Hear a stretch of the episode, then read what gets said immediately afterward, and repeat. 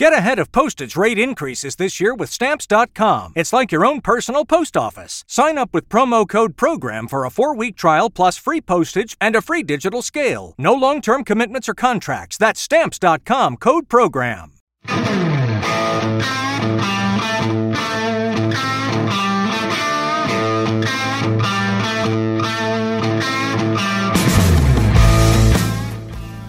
All right, welcome to the Blue Note podcast, episode number two, one stop shop for all things St. Louis Blues and the Believe Network. And uh, you can hit us up on all the podcast platforms as well. It's episode two. That means it's the Al MacInnis episode, a legendary uh, defenseman, of course. Spent a lot of great years in St. Louis playing alongside Chris Pronger, of course.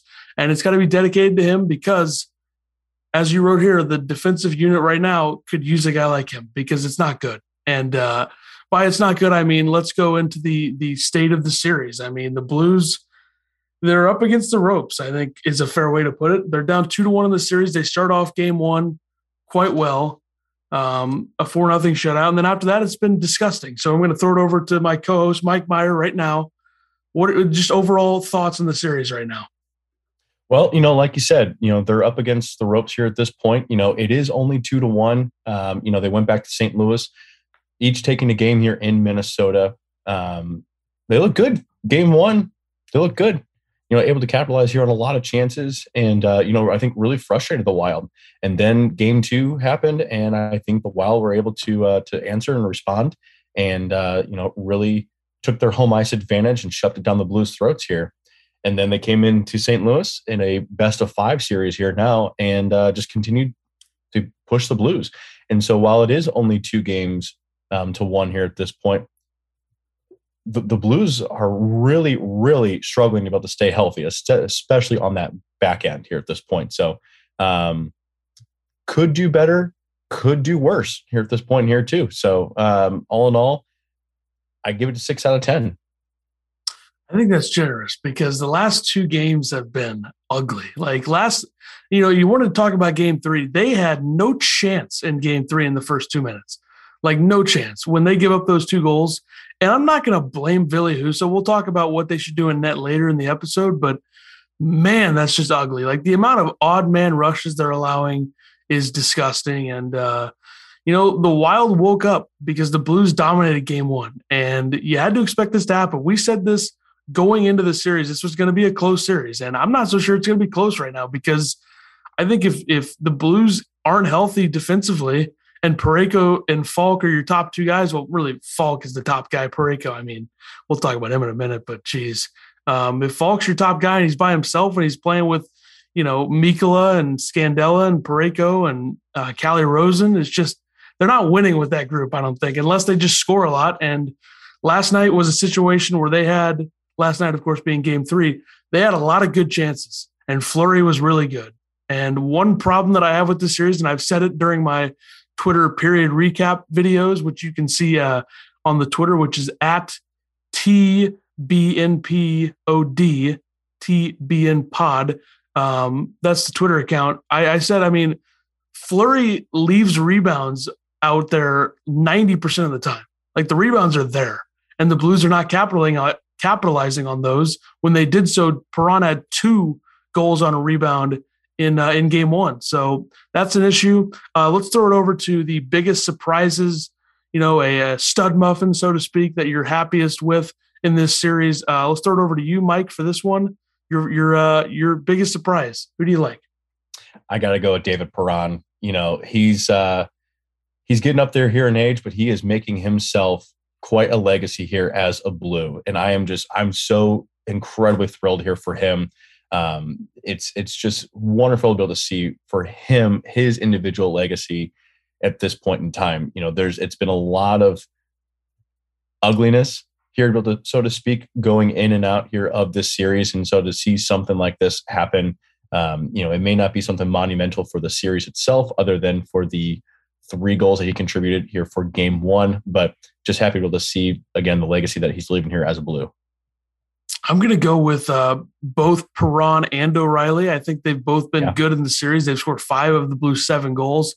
Right. Uh, O'Reilly had the uh, only one last night. He's got two in the series. And Perron, of course, has three from game one. Um, I just think that them playing together kind of changes both of them, makes them both better. Like we saw in the playoffs last year when Perron couldn't play, which is what makes this year even better for him, that he couldn't play due to COVID last year against Colorado. O'Reilly struggled not having Perron there. And I think they make each other better. And I think that um, if they're going to get back into the series, I think it starts with their with their line, which I'm assuming they're going to be together no matter what. Now, who their third guy is, whether it's Buchnevich or uh, Saad, I think are the only two options at this point that I see. Um, you know, both of them have been really good, but it's been a lot of dark after that, and that's where we throw it over to the disappointments. Um, I mean, what do you what do you got on this? I'm not even going to go with a single player here because the Blues forwards in general have been ugly. The lack of offensive output for such a balanced lineup, they they arguably have one of the deepest lineups in the Western Conference here right now, and in my opinion, deeper than what the Wild here have. And it's just disgusting. They cannot score goals to save their lives at this point. The lack you you you pointed to it earlier. The lack of rebound attempts. Fleury's leaving them. He's leaving them wide open. Why can they not get to the net to crash him, get in their faces? I don't care if it's going to turn ugly or not. Now they have to, you know, keep everything here in check so that they don't take some stupid penalties here, here at this point.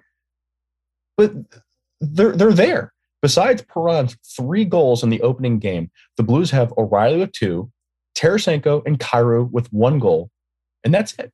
Barbashev, Schenn, Saad, Buchnevich, Thomas, the list goes on. These guys are all go- guys who scored 20 goals and not a single one of them has put a puck in the back of the net. So my disappointment is just the Blues offense here in general. I think you could make the argument that they they might have gotten too hot in April, and now they're coming back down to life. I, that's something that I was afraid of. Was everybody was clicking at the right time, especially with Thomas and Tarasenko and Buchnevich on that line, and they've been somewhat of no shows. Um, and here's something that you could notice: the one goal that they scored last night, O'Reilly scoring, there was a guy in front of Fleury. There was a guy in front of the net.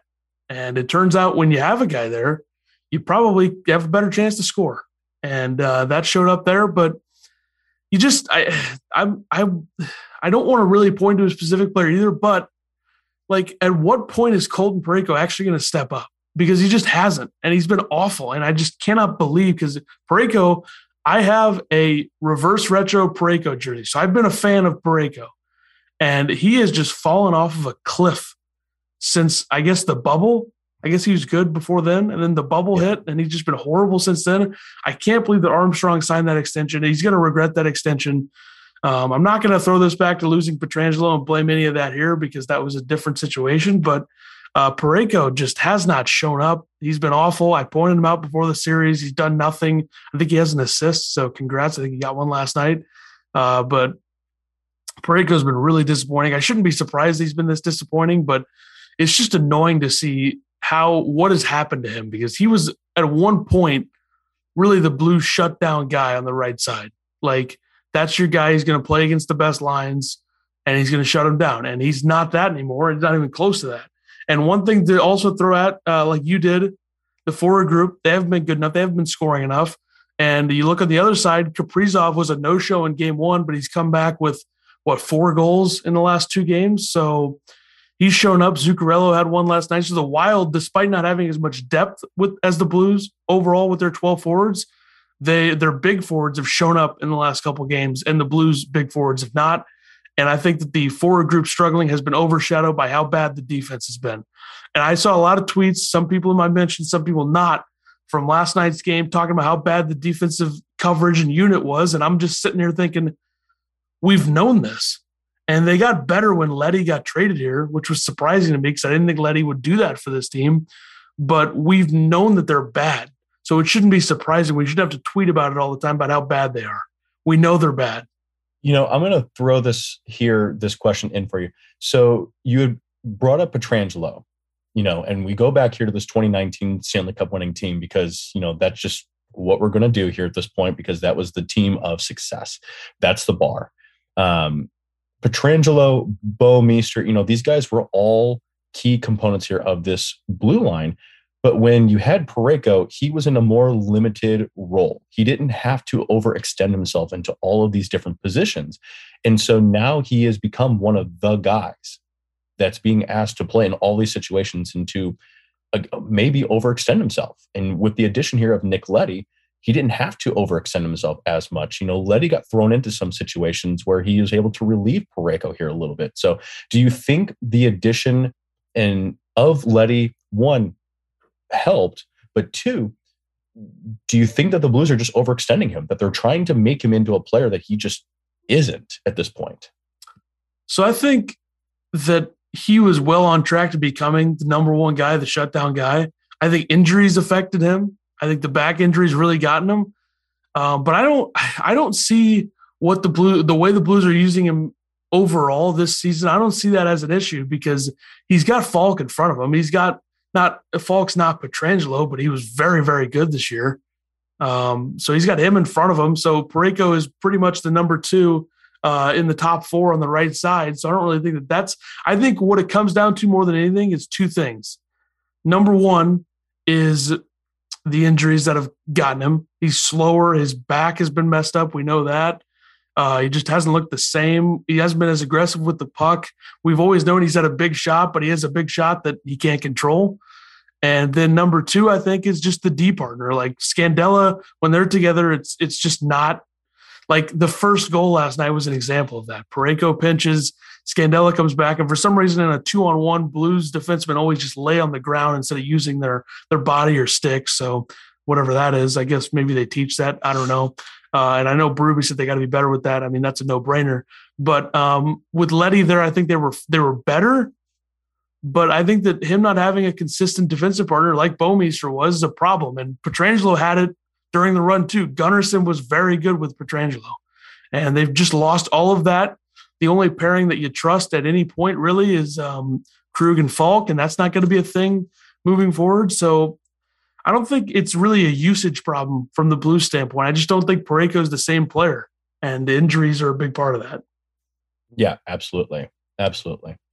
Speaking of defensive issues, let's throw it over the defensive woes, and that is a uh, that's a hot topic because Not like good. I like I just said, we knew they're bad. So I mean, we knew that they weren't going to give you much, and they were going to, you know, allow some really bad stuff to happen, and it's happened. So uh, what do you what do you think about the defensive unit, the unit that has really just been disgusting to watch? The fact that their goals against was what 11th in the league is amazing to me. Oh, absolutely. You know, and when the Blues acquired Leddy here at the trade deadline. You know, I wrote an article here for the Hockey Writers, and again, it's able to mention that both you and I work here at the Hockey Writers, um, and that's where you can able to find a lot of our written work here at this point. Um, the acquisition of Leddy is just a simple band aid to cover up a large gaping hole of talent that is the Blues defensive pairings. So Scandella's back, but exactly how healthy is he? You know, is he just game ready and serviceable enough that he can get out there and potentially just play? Um, Krug exited here with an injury again during game three. Per, per, Berube here this morning after the morning skate, he said that you know he's going to be out for a while. So I, I don't foresee him coming back. Even if the Blues were to make it on to, to round two, I don't see him coming back. Um, what's really interesting is that Perunovich could actually be a go here for tomorrow. So that'll be really interesting. Um, Perunovich, for some who may not know, he's actually been out with a wrist um, injury. He had to have surgery here since March 9th. And so um, this is a 23 year old top prospect here for the Blues. He appeared in 19 games this season with six assists. Um, in the AHL here before this, he played in 17 games three goals, 22 points. He at one point was leading the entire AHL in points. So it'll be good to get him back, but I'm not expecting a ton here from him. He's just going to be a big offensive guy, and maybe that's what the Blues can use is just another voice um, here on the power play to hopefully maybe quarterback something or just to be able to just cycle in something new. Um, Leddy and Bortuzzo here were skating. Maybe they'll both be ready here at this point. They're both day to day. I'm hoping that they're back because man, if we have to be able to go back here together with Santini, Calle Rosen here, it's I, I, I don't like it. You know, as we mentioned here in, in episode one, I like the Blues offensive ability more from our defensive pairings. Defensively, I don't like them here as much. Which doesn't work in the playoffs whenever you have a team like Minnesota playing you, like a team that's explosive offensively. Like if they're playing Nashville right now, I don't think we feel as bad about it because yeah. Nashville's a one line team with Forsberg and Duchene who are ridiculously good. But we saw what Colorado did to Nashville was like oh, that game. That was an eleven to one game. If Connor Ingram wasn't unbelievable for Nashville, but anyway. I mean, I agree 100 percent on Perunovich. I love him as a prospect, love him as a player. I don't think you're going to get that much out of him right now. Uh, but ideally, if you say that both Leddy and Bortuzzo can play in game four, I think we probably see uh, Leddy and Parayko together. I think that makes a lot of sense. Absolutely. I think, I, I guess you go Scandella Faulk, um, which I don't love, but no. the third pairing, then do you do you put Mikkola back in there, or do you give Perunovich a shot with assuming Bortuzzo's back with Bortuzzo? Because I think Perunovich Bortuzzo wasn't that bad when they were together when Perunovich was playing. It wasn't no, if bad. Bortuzzo's if Bortuzzo's ready to go, I I put him back out there because he was doing a lot of good, really doing a great job mixing it up, being physical here with these guys. And if somebody's going to hit and him, and I know asking somebody like a Robert Bortuzzo to be a lone guy that says, "Hey, just shut down this guy," is asking a lot But we we got to do something physical, and that's what Bortuzzo. I think I think Bortuzzo is a lot more important to this blue line than we than we think. I think a lot of the issues there are penalties, but other than that, he's a good penalty killer. His stick broke on the first goal they scored in game two. Unlucky. Um, yeah, and then obviously gets hit in the face with a puck after that. So I don't know if he'll be back, yeah. but at least one of them being back would be good. I think I think you throw Perunovich in there if he can play because you give him a little bit of playoff experience going into next year. Because I, I think it's a locked and loaded that he will be uh, in the top six next year, no doubt about it, um, yeah. and playing. So that's going to be interesting to see. I'm really what, and I know the season's not over, and I don't want to get too far into the off season yet, but I really wonder what Armstrong's going to try to do with this defensive core because I feel like you got it, you got to get rid of Scandella. That's number one. It just it doesn't work. You mm-hmm. got to figure out how to get rid of that contract. But I'm really curious to see what he does because I think they're set on the right side. Like they're going to go Faulk, Parayko, Bortuzzo, and they're going to roll with it. Left side's working is interesting because you have Krug and Perunovich likely locked in. Those are two smaller offensive guys. Mm-hmm. And if Krug's injury is as serious as it appears, I don't think he'll be playing the beginning of next season either. If it's like, you know, as bad as it, it I mean, worst case scenario, he's not playing. But, um, and then you just, I, I don't think Mikkola, I think what you probably do is get rid of Scandella in some way, trade that contract, and then either re-sign Leddy or find another lefty. But anyway, that's you know too soon to talk about that. But um, it's an issue. The defensive unit's an issue, and it's been that way all season, and it just hasn't been fixed. Yeah, well, and Doug Armstrong's going to have his hands here full full here at this point because, um, and I don't know if you saw this yesterday. Cap Friendly tweeted out that the Blues will actually be down a million dollars and not be able to go all the way up to the cap due to cap penalties here this year the fact that um, Bozak played what was it too many games or he he made it to the Stanley Cup playoffs and so that kicked in a million dollar bonus here at this point and the Blues were unable to cover that by their cap space and so because of that the Blues have um, a million dollars that they're not going to be able to spend next year up to the cap and so the Blues instead of 82 and a half million dollars they only have 81 and a half million so um, the cap puzzles continue to just cause all kinds of issues here for plenty of teams, and including the Blues here at this point. So, um, you know, it's it's just going to be interesting. Like you said, that left hand side is just going to be a puzzle for Craig Berube, and I feel bad for him because you know he's doing everything he can with the pieces that he has, and the pieces that he has, it, it still lacks quality two way defensive depth let me just say this as well. The cap penalty thing is so dumb. Like it is so stupid. Like I think there's 14 teams that are dealing with an issue like this or an overage of some point with the cap. That is so dumb. When you have teams, when you have teams, I'm not going to go after Tampa Bay too hard here, but you have a team like Tampa Bay whose salary cap is pretty much 90 mil last year during the playoffs and they win the cup. Like how dumb is that? Now we're going to have a million less to spend because of some dumb rule. I mean, it's just I like the NHL salary cap structure for the most part, but there's some really dumb things that happen.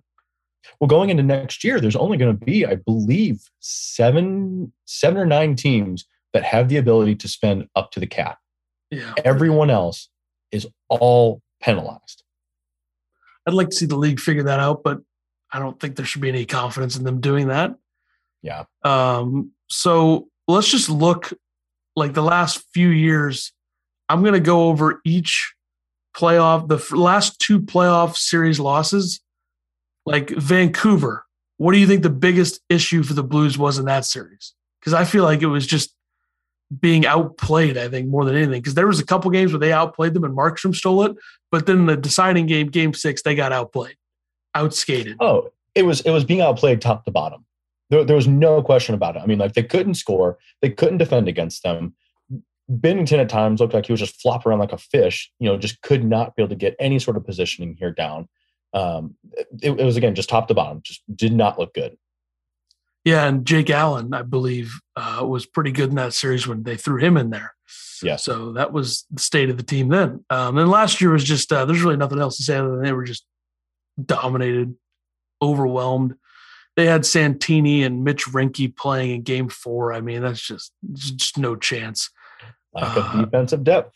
Yeah. So let's just look at what they've lost. I mean, you you have a list here. I mean, Yeah, since since the Stanley Cup team, I mean, it's been nearly a complete defensive core turnover. You know, they've lost Pietrangelo, Bouwmeester, which let's face it, he may or may not still be playing if it wasn't for the heart condition. And it wouldn't surprise me if the man was still playing here at this point in time. Gunnarsson, they lost Edmundson. And at this point, man, I'd love to have a guy like Edmundson ready to throw out there here on the ice.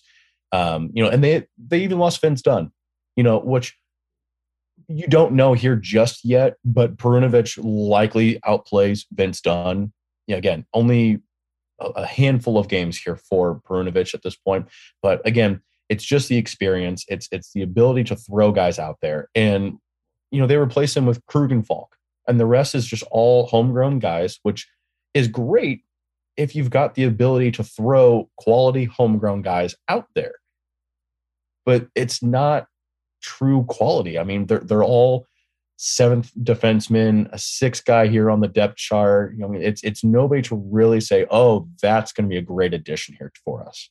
So the other thing for me is I didn't like trading Edmundson, but also it's a good thing that Faulk has turned out to be as good as he's been because that would have been a lot worse uh, of a move trading Edmundson to Carolina if Faulk didn't end up being, you know, Faulk, he was their best defenseman this year. I don't think there's any argument there. He had 16 right. goals. I mean, he's just ridiculous. And he's and he's a bigger body, he's physical. Now let me let me just uh before we talk about game four, the last three games, at least the last two games, really, Bozak, I believe, said this after the game as well.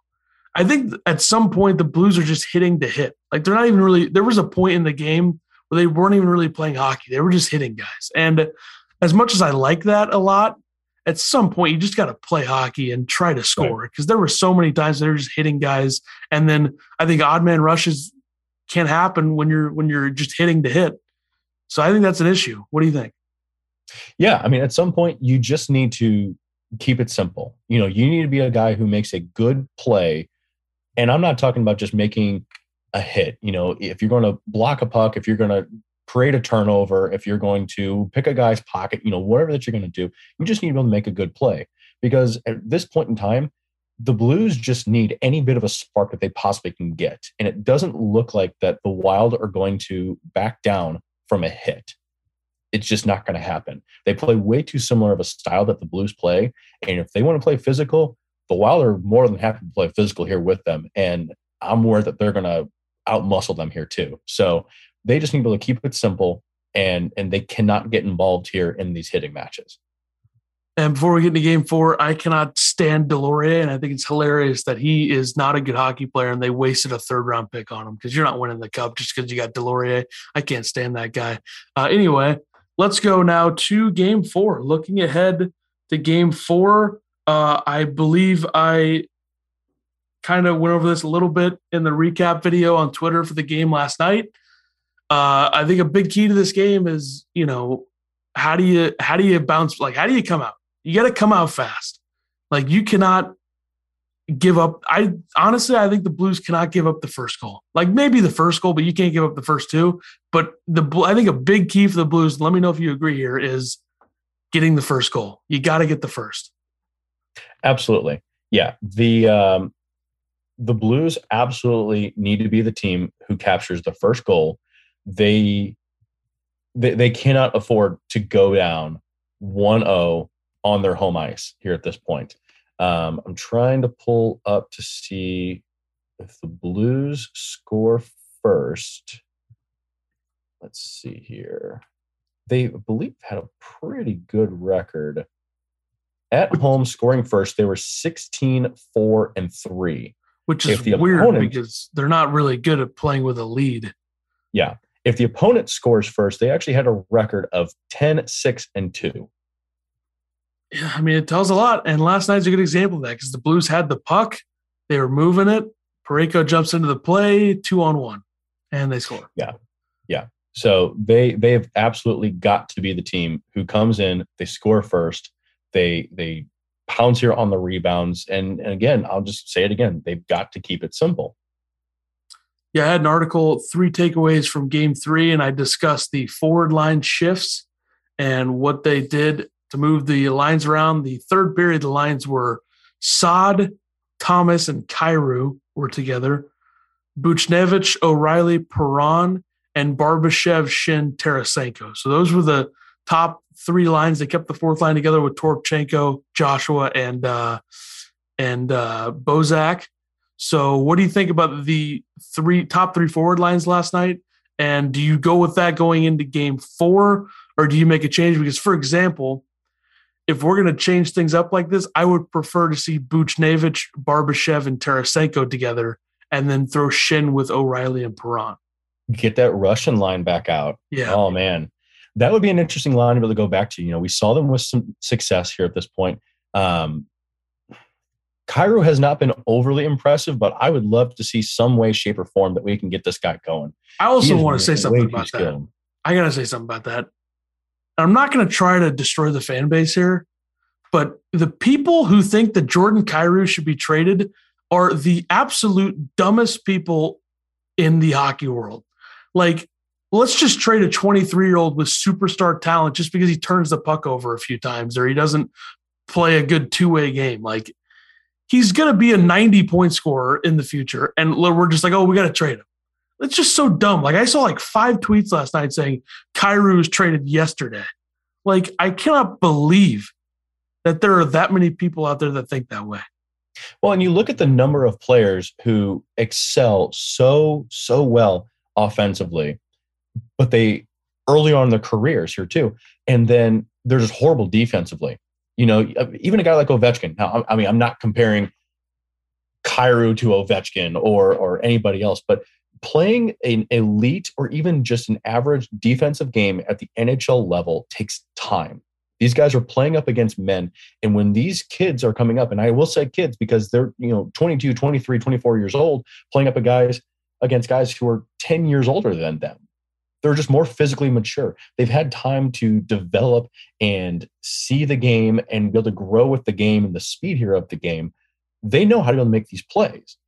So you've got to be able to give these these kids who can score goals, which ain't exactly falling off trees, you have to give them time to develop defensively. And that may just come with the ability to pair them with somebody who's a little bit more defensively sound who can try and help nurture that in along the way. But I agree. Trading a guy like Kyrou makes no sense here to me in the slightest. I think putting Saad with Thomas and Kyrou could be something that's good. Like all three of them are good skaters. Uh, Saad is just a, a goal scorer. Uh, Kyrou can can score and pass. Thomas has proven that he can score and pass, but I think Thomas is a guy who's whose two way game I think is really going to take off next year. Um, and I think Kyrou's not that far behind him. Like they're going to be good enough on both ends where people aren't going to be saying this in a couple years. But I just think that the the idea of trading that young of a guy who's got superstar potential, who's an all star, just because his second half hasn't been that great, is just so stupid. So had to throw that in there. Uh, all right, final thing on game four. Do you make a change in net?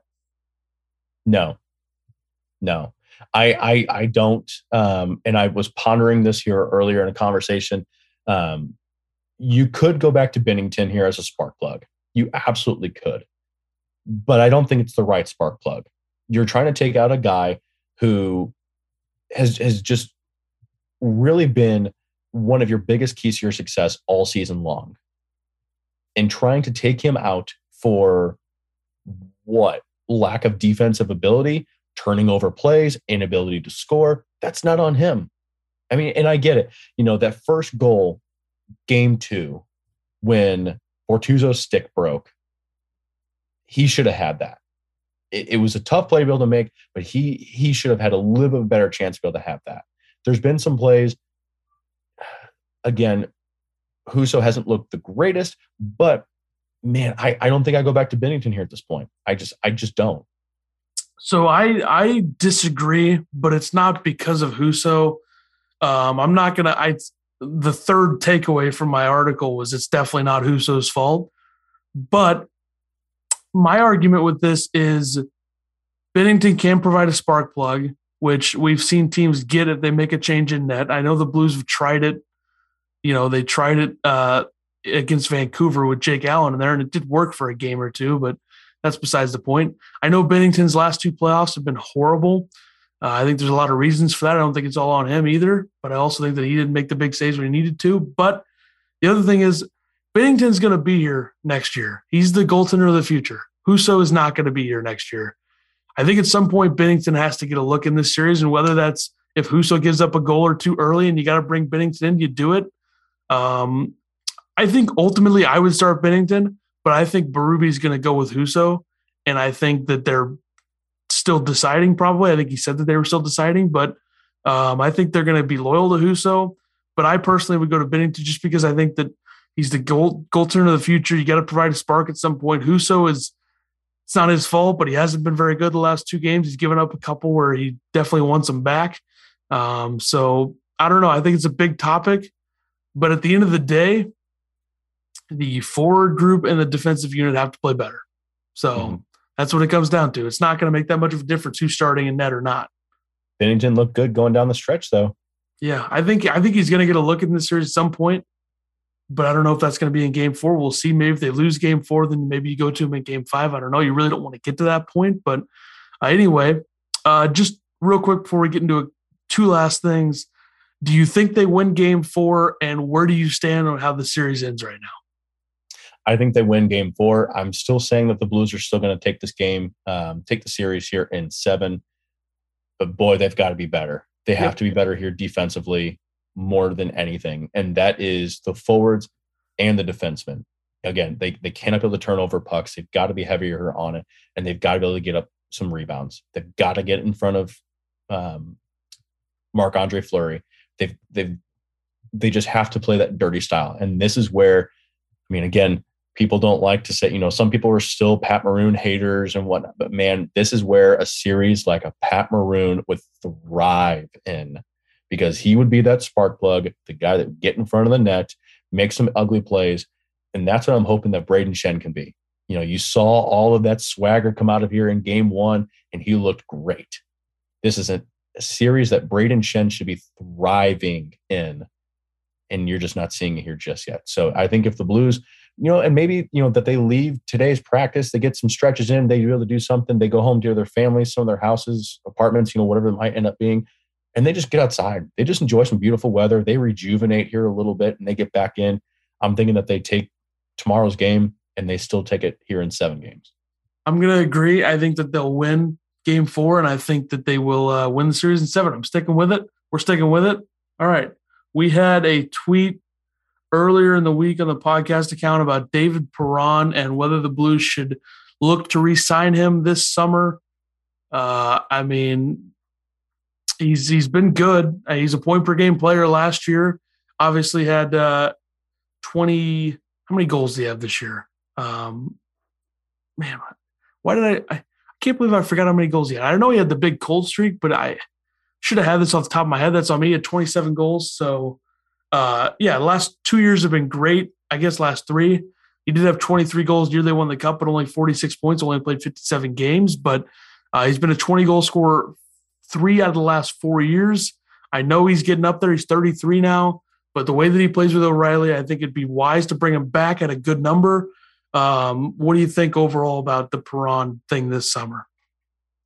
He's making four million dollars here this season.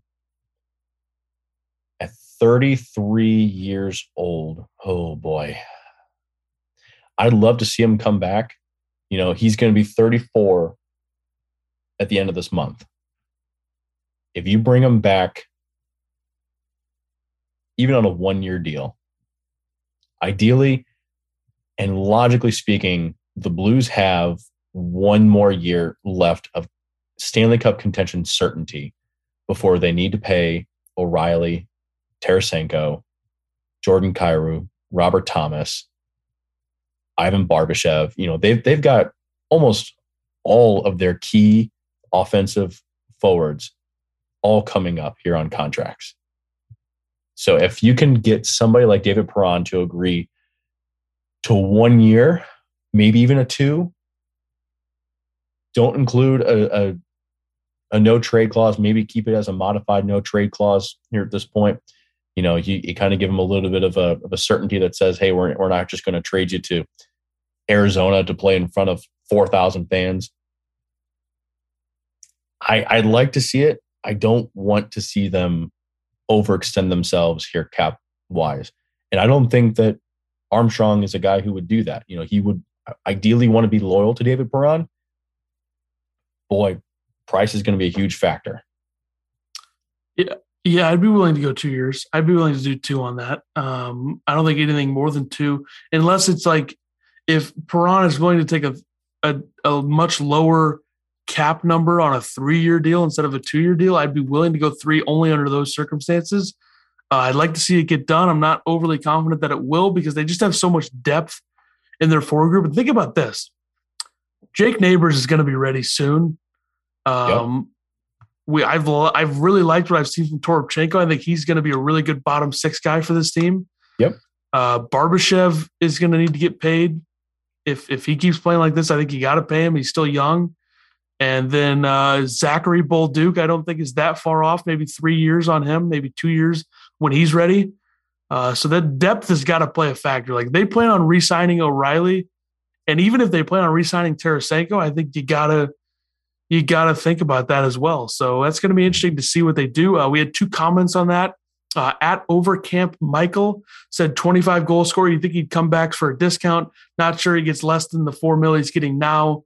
Uh, this guy says three years, four mil is what he wants. But I think that that's, I don't think Perron would do that. I mean, you'd love to see him take a discount. Maybe he would, but a four mil discount, he's been much better than a $4 million per year player the last four years. According so, to the Athletic, I mean, you know, market value, he's playing at eight million dollars. Yeah. And was this was this uh before this season when this when this uh, graphic came out? That was just before the end of the season. Um, if you look at the graphic bottom okay. left hand corner, you should be able to see it was April, like early mid April. Okay, yeah, because that I mean that yeah, eight points that's about right because he's had twenty goals last three three of the last four years, had 19 the year before that. And the year that he didn't, uh, the year that he didn't have 20 goals, he had over a point per game. And then defensively, he brings a lot to the table as well. So, uh, yeah, definitely, definitely a guy you want back. Uh, this guy FAK3R Faker, I guess is his Twitter name. He says, no question about resigning. Question is where to put the statue outside the Enterprise Center.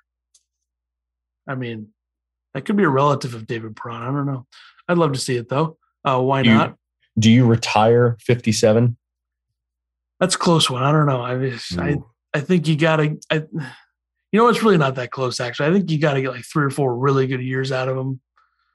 Even more. Like if I don't even know how many how many points does he have as a blue right now. I feel like that's a big factor when it comes to that. Um, but I think that there's a certain. I just think that I like to keep the retired number list pretty low. I think if you're a Hall of Famer, that definitely should should throw in there. Um, but, regular season, 673 games, 196 goals, 465 points. Yeah, I don't I like, think I'd I retire like the idea, number. I like the idea of the statue. Um, yeah. In theory, I I don't agree with it. yeah, yeah 465 points. Um, Yeah, We'll I mean, you know, We'll see. There's a lot more that goes into it as well. But uh, yeah, I think that you want to keep those as sacred as as possible. Yeah. At, at this point. Um, so yeah. All right, let's get to the last segment, multiple choice segment. Multiple choice. All right. So let's see. I had some people, as I was mentioning here before we uh, we started to hit the record button, that some people were saying you know the questions were a little too easy. Um, so I went ahead and wanted to up the ante here for a little bit for you. So, all right. Question number one: Who holds the franchise single season record for goals? Brendan Shanahan, Brett Hull, Brian Sutter, or Wayne Gretzky? Single season record for goals. so Seems like a trick question because you'd think it'd be Hull, but I'm also thinking, okay, there's no way it's Gretzky. I Sutter, no, or Shanahan. Shanahan. I don't. Uh, some of this is before my time, if we're being fair, but I'm just going to throw Brett Hull out there because I feel like I'd be an idiot if I didn't say that. So I'm just going to go with it. I don't know. I, you know, what can you do? Correct. Yep, Okay. absolutely. So Brett Hull's 86 goals in 1990, 1991 are actually the third highest single season total in NHL history. I- Imagine having an 86 goal scorer. It's pretty good. I mean, I also I'd be like thinking I was thinking like I don't want to psych myself out of that guess because I've definitely looked at the all time single season goal scoring record in the mm-hmm. NHL and I've seen Hull there. So I yeah, I just didn't want to psych myself out of that one. Yep. All right, so let's go through tough guy route. So, who was the first Blues player to reach 300 penalty minutes in a single season? Kelly Chase, Bob Gassoff, Brian Sutter, or Reed Low? I'm gonna go with Reed Low. No reason, just gonna throw it out there. You would be wrong. That would be Bob Gassoff. He was quite possibly the most fearsome blues enforcer of all time. He had a knack for just going nuts during multiplayer pileups, and he was actually described by a renowned Broad Street bully, Dave Schultz, as, quote, scary. Uh, during the 75 76 season, he set a franchise record that still stands today with 306 penalty minutes. Um, unfortunately, he was only 24 years old and four seasons into his career when he was killed in a motorcycle accident. So uh, I'd be very interested to see where his numbers would have been had he had the chance to continue on here with this play. But 24 years old. Now I remember having I, I remember discussing him in an article one time. Uh does he have does he have a number retired or something in the rafters? I'll have to take a look. th- I thought that that was what my article was about, but I remember talking about him in an article one time. I just don't remember which article it was. So I'm just going to try to look through these here, see if I can find it while you get to the next one. Number three, Bob Gassoff. Yes. Yeah, I remember because. I, I had a retired numbers article. I mentioned him, and there we go, nailed it. Still, still got the memory. Still got it. All right. Uh, switching here to the crease, which Blues goaltender holds the franchise single season record for shutouts? Binnington, Glenn Hall, Brian Elliott, or Roman Turek? Uh, Franchise single season record for shutouts. I don't, I don't want to look stupid, so um, I'm gonna throw Brian Elliott out there because I think it's a random answer, and I don't really know, so I'm gonna go with it. It is Moose. After joining Nailed the it. Blues for the 11 12 season, Elliott revitalized his career, posting a 23 10 and 4 record while sporting a 1.56 goals against average and a franchise record nine shutouts in a single season. Big Moose. Nailed it. All right, final question. How many Blues players scored 20 or more goals this season? Eight, nine, 10, or 11? Uh, this would be nine, and I could name them if you want me to get some extra credit. Let's get the extra credit. All right. Uh, Brayden Schenn, Ryan O'Reilly, David Perron, Brandon Saad, uh, Robert Thomas, Vladimir Tarasenko, Pavel Buchnevich, Ivan Barbashev. I believe that's nine. That was eight. Okay, I forgot one. Um, Schenn O'Reilly Perron. Oh, Kyrou. Yeah, duh. There you go. Uh, we just There talked about him. Jeez. Not too bad. Not too bad. Three out of four. Very I'll nice. take it. I'll take it. I mean, what can you do? You know, I think nice. I, I think I missed one last week as well. So, all right. Well, that'll do it for us in episode two. Uh, we will be back at some point. Um, whether when the series is over or if they get to a game six or seven, maybe before then, but we'll figure that out. So we'll see you for episode three. Thank you for listening to the Blue Note podcast, episode number two on the Bleav Network. Uh, you can follow our Twitter at TBN Pod. You can follow us there. You can follow me at Ethan Carter SW. Where can they find you on Twitter? At Danger Powers 19. All right, episode three coming soon. Thank you for listening to the Blue Note podcast, the Bleav Network. Thank you for listening to Bleav. You can show support to your host by subscribing to the show and giving us a five star rating on your preferred platform. Check us out at Bleav.com and search for B L E A V on YouTube.